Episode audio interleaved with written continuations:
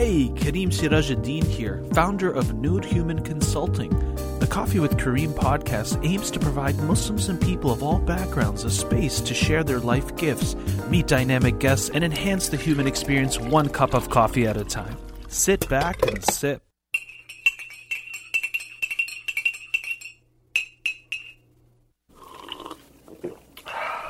Episode 15 Defining Islamic Psychology. Welcome to another episode of Coffee with Kareem. Today I have Dr. Carrie York Al Karam joining us today. She is a current faculty in the Department of International Studies and Department of Religious Studies at the University of Iowa and the director of Al Karam Lab for Islamic Psychology. Carrie, thank you so much for being on the show today. Thanks for having me. Carrie, would you say there's a difference between spirituality and religion? Because this is something I hear a lot. Like, I'm not religious, but I'm spiritual, and I'm wondering what your thoughts are about that distinction. Do you think it's um, important or it can be confusing? Uh, what what give us your two cents on that? Yeah. Um, yeah, I mean you're right. There is this whole debate and indeed within um, Division 36 of the APA, the American Psychological Association and of course Division 36 being um, the Society for the Psychology of Religion and Spirituality, um, which I'm an active member in.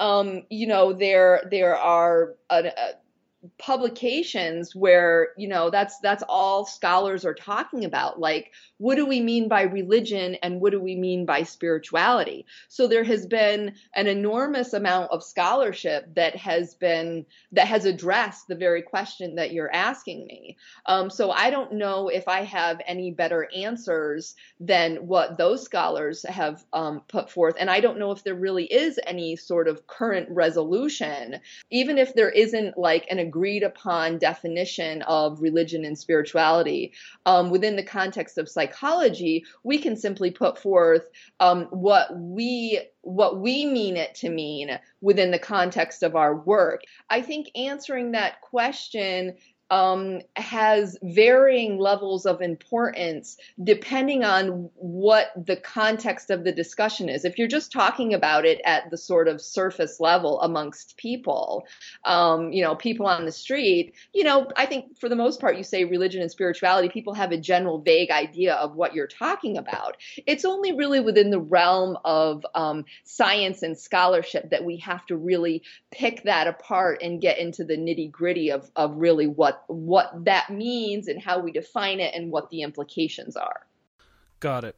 And so, how about the term psychology? So, this is also um, academically defined or scholar you know defined in a scholarly fashion? Would you say that's accurate? So on the one hand sort of working definition we have in psychology if you sort of look at if you look up at wikipedia on the internet or if you open any you know psych 101 textbook you'll see psychology is defined as the study of behavior and mental processes so but then uh, and and so that's great. That's we kind of all know what you're talking about when somebody says psychology. But then when you sort of get into peel away the layers and get into um, more complex ideas within psychology as sort of a broader term, um, then you face those those same dilemmas, and you will find a lot um, in in the published literature that discusses this. Like, what is really psychology? What is the subject of psychology? What are we really studying in psychology?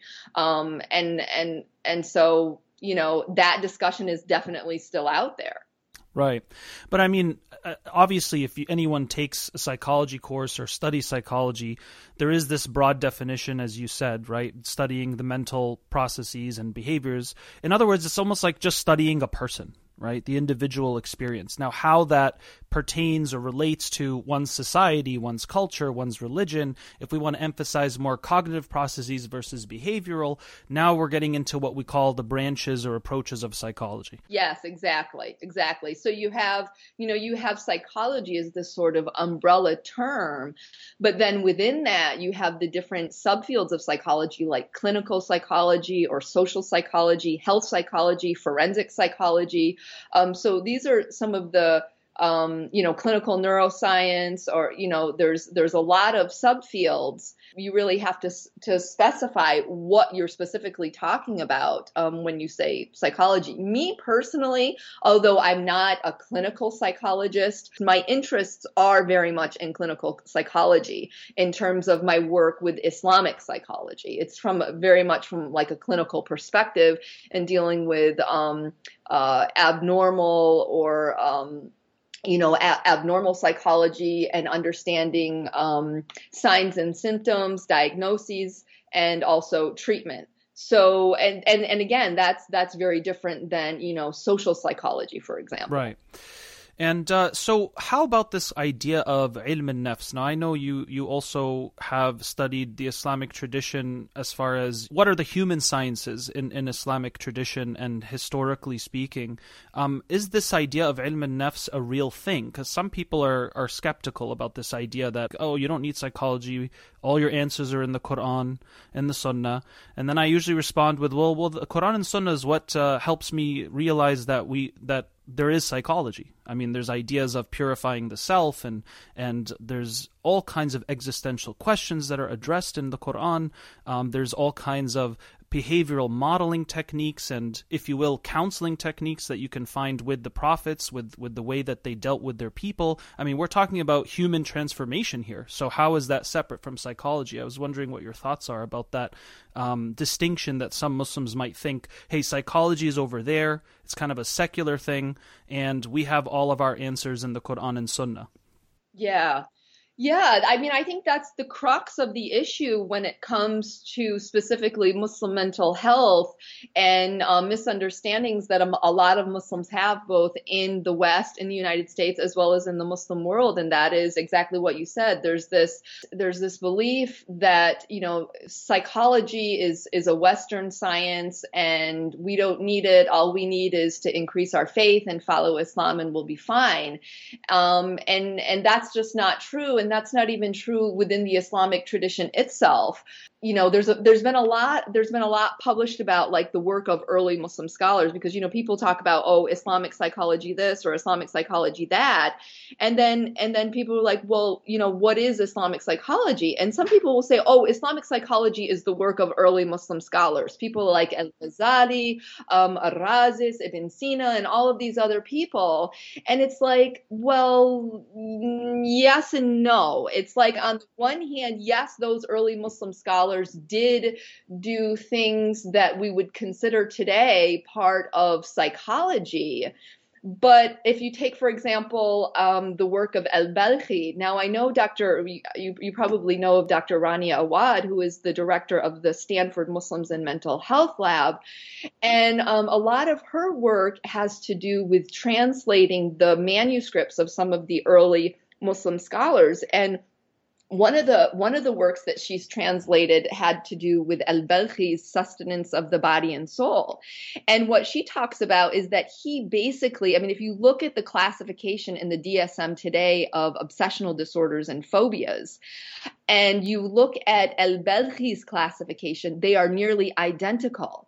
So in in that regard, regarding this specific topic, al-Balkhi and again regarding this it had nothing to do with islam it had to do with his his his methodology was observation which is one of the methodologies we use today in psychology and it really didn't have anything to do with islam it had to observe it had to do with observing people's and phobias and he classified that. So when you say you know islamic psychology is the work of early muslim scholars well right there's an example of okay he was a muslim but regarding this work it had nothing to do with islam. So that's not really correct either. Do you see what i'm saying? So it's like when you say Islamic psychology, people have this vague idea of, oh, it means those early Muslim scholars who did this work, but wait a second, their work was kind of like modern day psychology. Um, or there's this vague idea that Islamic psychology has to, it's, oh, it's to tasawwuf, it's just Sufism. Um, and there is some truth to that, but then once you go into that deeper, there's also problems with that argument. And then, you know, this idea that, oh, it's incorporating, you know, Islamic principles or teachings or um, interventions like spiritual therapies. And it's like, yeah, that can be part of it as well, but that's then that's kind of like integration because it's you might be practicing CBT or um, solution focused therapy, and then you're incorporating something Islamic into it. You know what I mean? So there's so many. There's there's this whole discussion about coming up with the parameters of what Islamic psychology is. And so my work as a researcher, as an academic, is really um, working towards defining what that is. Right. And so what I understood you say if I'm if I'm going to take a stab at summarizing. So number 1, early Muslim works in mental health or, or psychology it just sometimes it's just a matter of well they happen to be muslims but they're contributing to the field of ancient psychology so to speak or or pre um, modern psychology it's some it's just like if you take any other class in science whether it's i mean when you study physics for example you're going to learn about isaac newton. You're going to learn about you know early greek thinkers and so on and so forth. And even though there were contributions to the field of physics some of that is no longer applies. And it's not necessarily like we call it greek science or greek physics just because Socrates or Aristotle may have commented about it, right? So, similarly, I'm hearing you say, yes, we have Muslims in our history that have contributed to what you may call the field of psychology, but that's not the same thing as saying it's Islamic per se. Exactly. And this this this kind of goes into I think even a, another question of well, what is Islamic? And I think that maybe a simple way to categorize this is like one, things that are Islamic are obviously sourced from the Quran and Sunnah, right? Like that's kind of the spring of which any knowledge or understanding of reality comes forth. Second is um, what is Islamic may be connected to Muslims who have done something in that subject matter. So we usually associate, okay, this must be Islamic philosophy or Islamic science or whatever because they happen to be Muslims.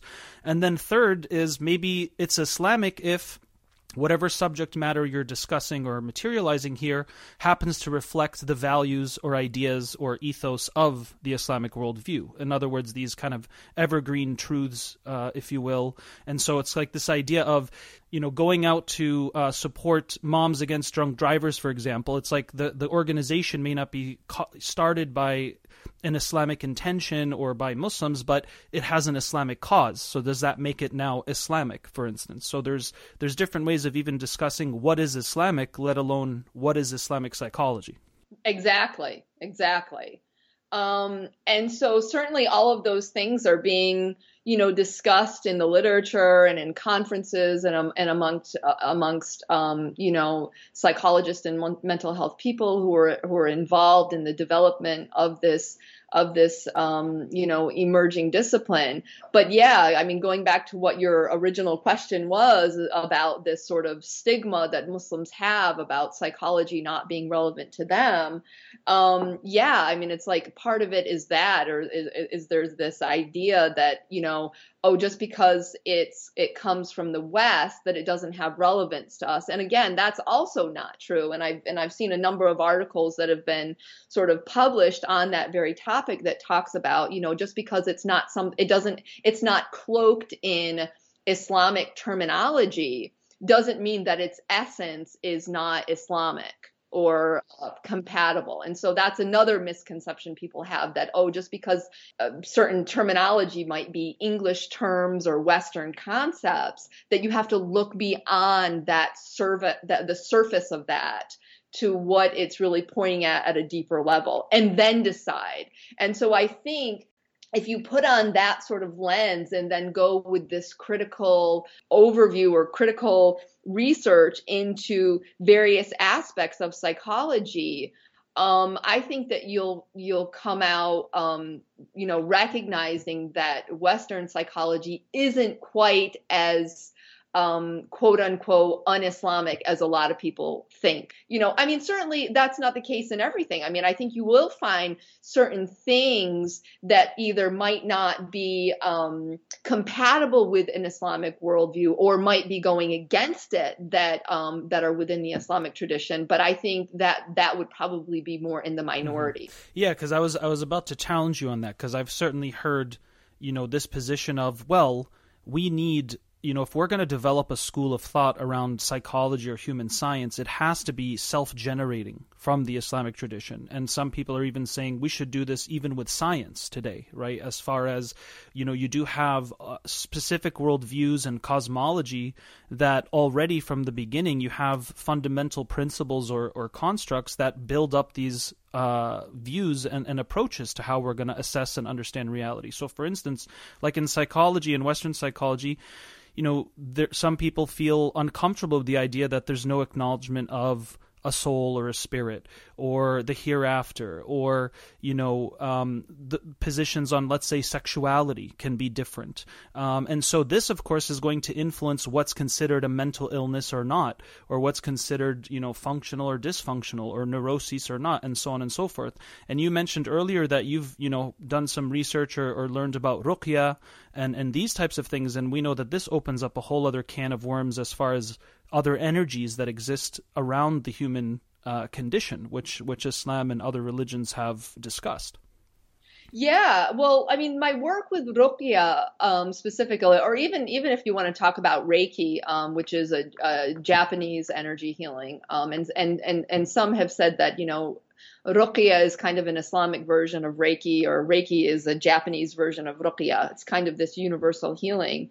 Um, and that is that, you know, researching something like that and seeing how it might be effective on a particular disorder or a particular ailment or whatever is one thing. Explaining why that might be the case, this can be something else.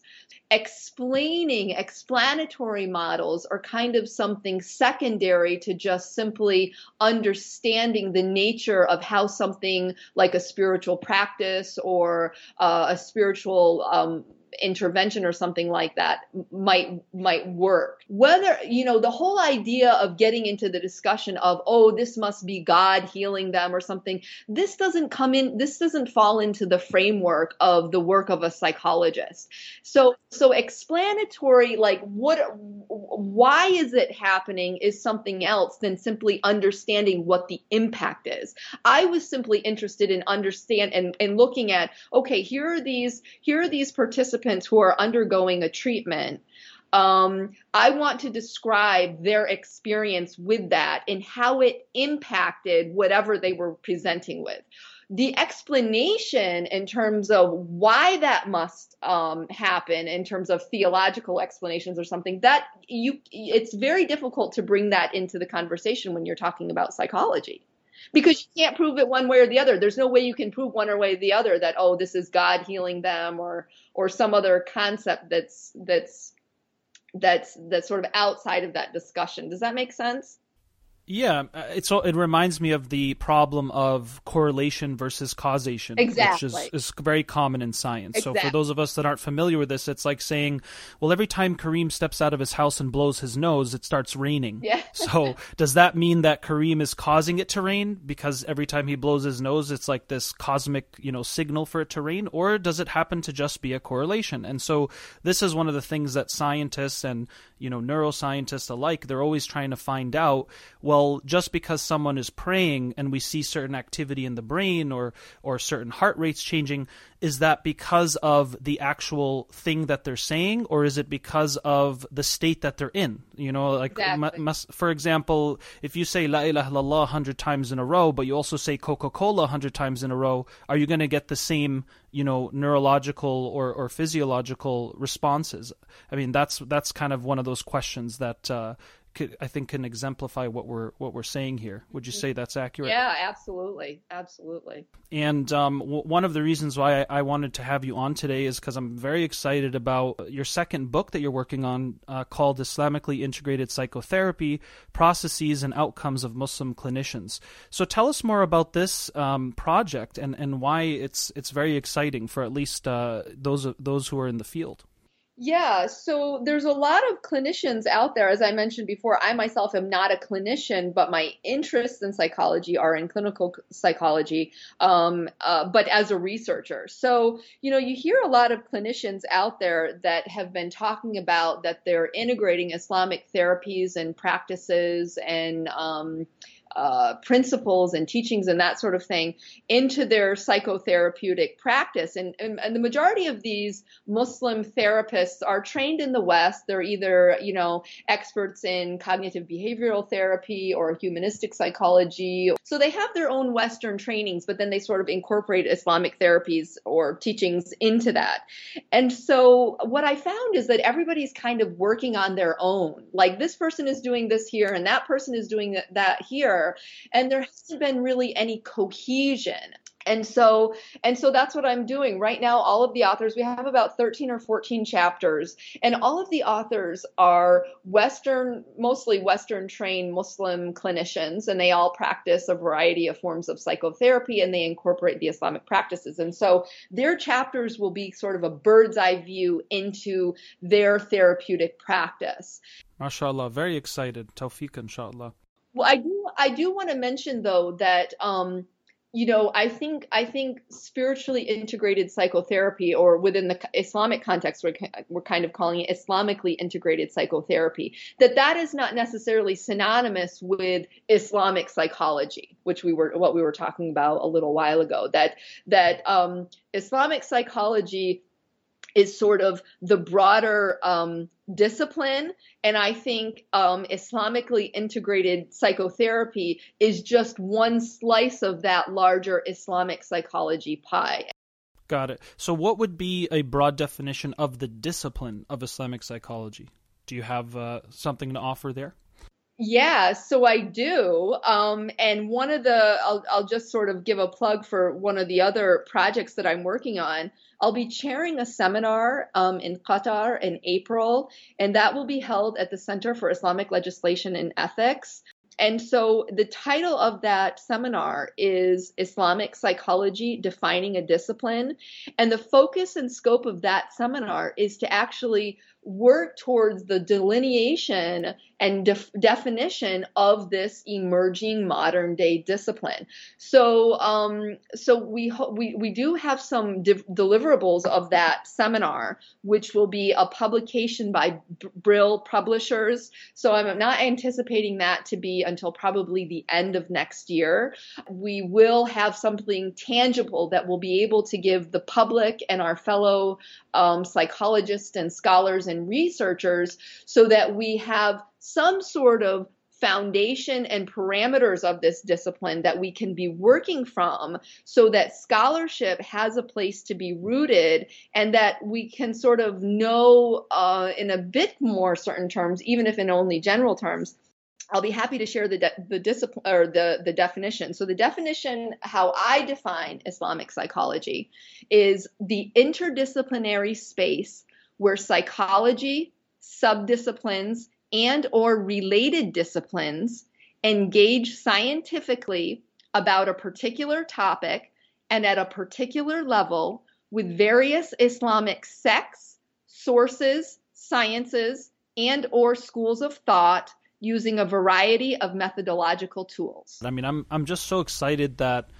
this is even happening this conference and you know that we have academics and scholars alike coming together to do their best to define this discipline. And i think it's wonderful that this is even you know an effort that's materializing. So god bless everybody who's involved with that and uh, inshallah you know we can start to see um, as you said, a, a cohesive system um, that at least a, a, set of scholars can agree to to get us started on this because there's so much more work to be done. Yeah, no, it is. It is very exciting. It's really the core foundational um, stuff that we're going to be looking at at this conference. Things about this project is that because it's it's um, sponsored by Kyle. the um, the the publication will be open access so everybody will be able to access it for free online. Exquisite.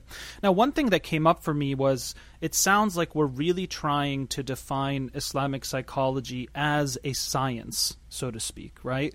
Now, what do we do when we hit that wall of this idea of the soul or the unseen um, as a scientific discipline trying to emerge called Islamic psychology? As a scholar yourself, Dr. Carrie, I mean, how do you think these hard problems could be addressed? And look to what Quran and Sunnah have, so the primary Islamic sources say about um, the nature of the self, and just have that be your starting point. If Freud could say, oh, uh, here's the id and the ego and the superego, and this is my theory of personality, has what he has to offer. Well, why can't those terms and those concepts come from a religious tradition? So, so if that's the starting point, um, you can build a science based on that. So if we talk about ilm nafs and the science of the self and all of the things within the Islamic tradition that are related to things that we today call psychology, if we just leave them there, then they're in the realm of theology and religion. And we take this and bring it into the realm of science. That's what I think a lot of us are trying to do in Islamic psychology. It's like, so if you even want to talk about like the nature of the self or the different components of the self from an Islamic perspective, things that you can find in primary and secondary sources, things like the qalb and the nafs and the ruh and the aql, things that have been published about almost extensively in the psychological literature, even today over the last 10 years. If you can start with that as your starting point and bringing that into the realm of psychological science and invent, like, for example, you know, if you have, if you, if you can say, okay, from the Islamic perspective, an aspect of the self is the qalb. And we know that because that's what primary sources um, discuss. And if you say that, you know, like for example imam al-maulud in the purification of the heart book um, translated by hamza yusuf there are nearly 25 disorders of the heart of this aspect of the person whole different conceptualization of psychopathology than psychopathology as is found in the DSM.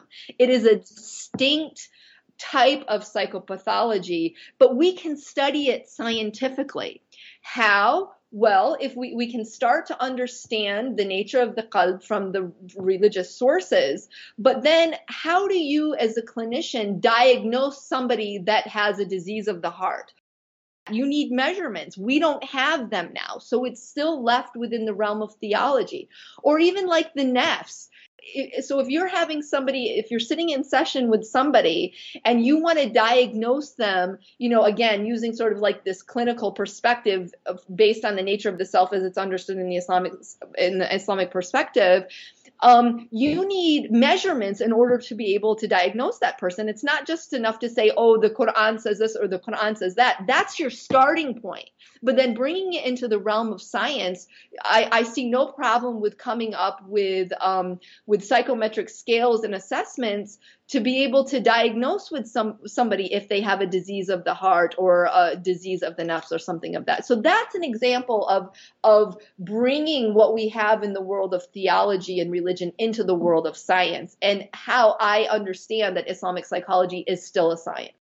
And and this also kind of um, me being a nerd, you know, this also brings up the idea of epistemology. You know, what are our sources of knowledge or the nature of knowledge or principles that we use to understand what is true or real?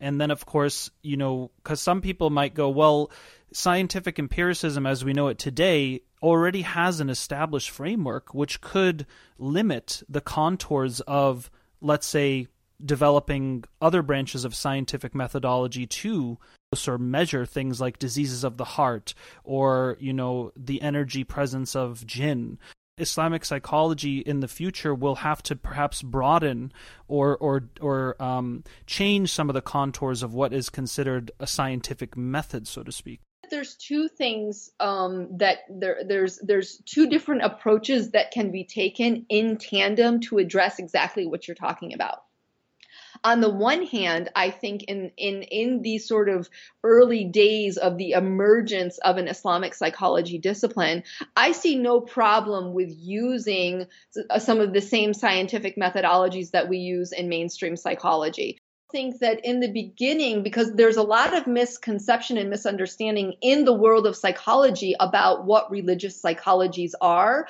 a lot of psychologists think that religious psychology is Christian psychology, Buddhist psychology, that it's just religion and theology. And so there's that misconception. And so I think that when you say, hold on, wait a second, that, that that's not true. We are, maybe that used to be true, but in a modern way, no, we are using the same scientific methodologies that mainstream psychology uses within this framework.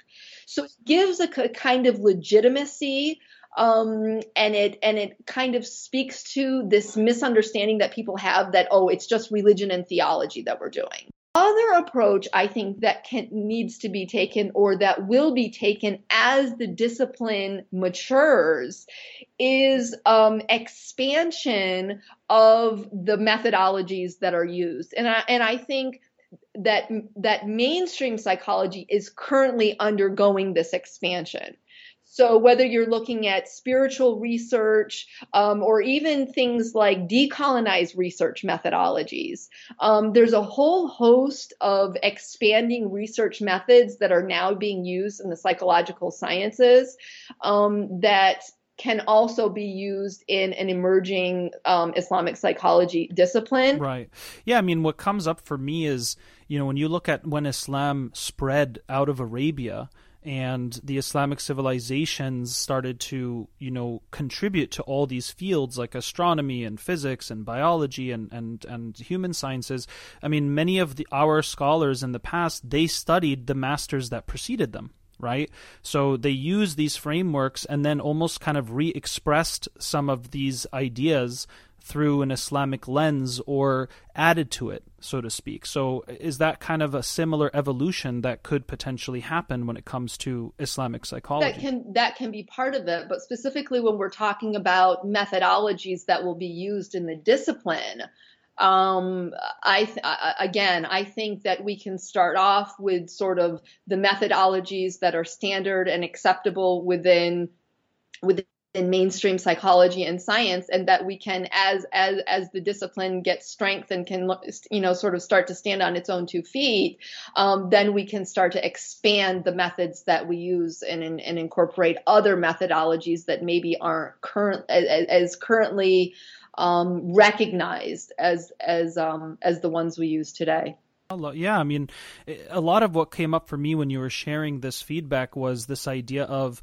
cultural psychology. And and just like you have you know American Psychological Association there's probably like an Indian Psychological Association or Egyptian Psychological Association. And perhaps one day inshallah there can be IPA Islamic Psychological Association which really you know encapsulates all of this stuff together and defines its branches accordingly perhaps I, I definitely think that that's um you know, I, there are some organizations, I really can't recall what the specific names of them are, but I know that there's like, you know, groups on LinkedIn and other things related to Islamic psychology. But a lot of these things are kind of, you know, they're not like properly academic, scholarly in nature like you know something like the APA is or something along those lines. So there are there's sort of interest groups out there, but I think that that could be you know a, a development in the ev- evolution of the discipline. Um, I think once once we, we could get to that point.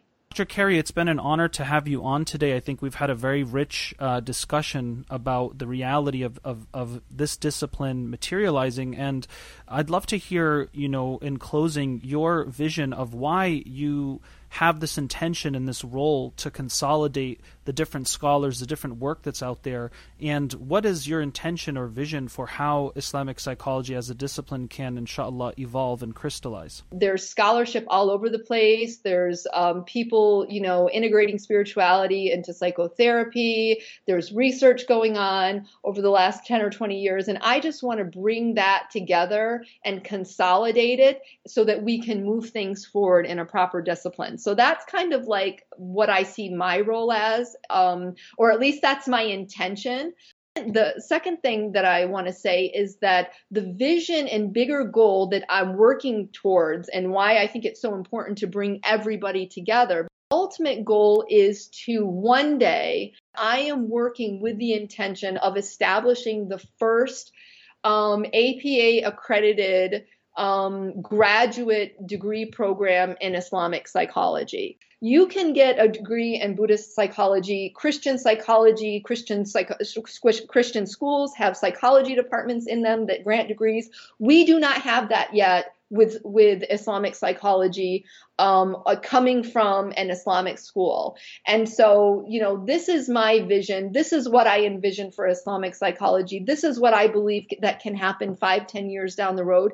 And this is what all of my efforts are working towards is the the, the establishment and development of that beautiful vision and I totally support that. It says in the Quran we must come together and, and hold to the rope of Allah and uh, don't separate. And so I love that you have this intention of unifying you know the the scholars and and um, academics in this field to kind of bring it all together and let's and let's manifest this and materialize it inshallah. The, well and i would just say one one thing you know sort of um, piggybacking on top of that is that it absolutely not only is it like a, a, collective effort but it has to be a multidisciplinary effort. It has to be people it, it can't just be psychologists because we don't have the theological knowledge and the theologians can't do without us because they don't they're not psychologists. It needs to be uh, an interdis you know an, an, interdisciplinary effort with people with diverse um, areas of expertise. Um, whether it's whether it's on a small research project or whether it's on a big project of establishing a school of psychology. We need you know people with a multitude of of um, disciplines. And so you know i would just say you know absolutely, it's about bringing people of different expertise together. Excellent, excellent. Dr. Carrie, it has been a pleasure and uh, honor to have you on the show today. And I pray that Allah subhanahu wa ta'ala helps you manifest your intention and vision. And I'm certainly a supporter of, of that. So thanks again for, for sharing your valuable time with us. And I hope and I hope uh, everyone benefited from, from learning more about the future of Islamic psychology. Inshallah, inshallah. Thank you. Sirajuddin here. Thank you for tuning in. Please visit nurhuman.com to learn more about how I provide personal, spiritual, and relationship counsel and growth. Don't forget to visit coffeewithkareem.com to see the latest news and updates about this podcast. Please generously help sponsor this show to keep on going at patreon.com slash coffeewithkareem. That's patreon.com slash coffeewithkareem.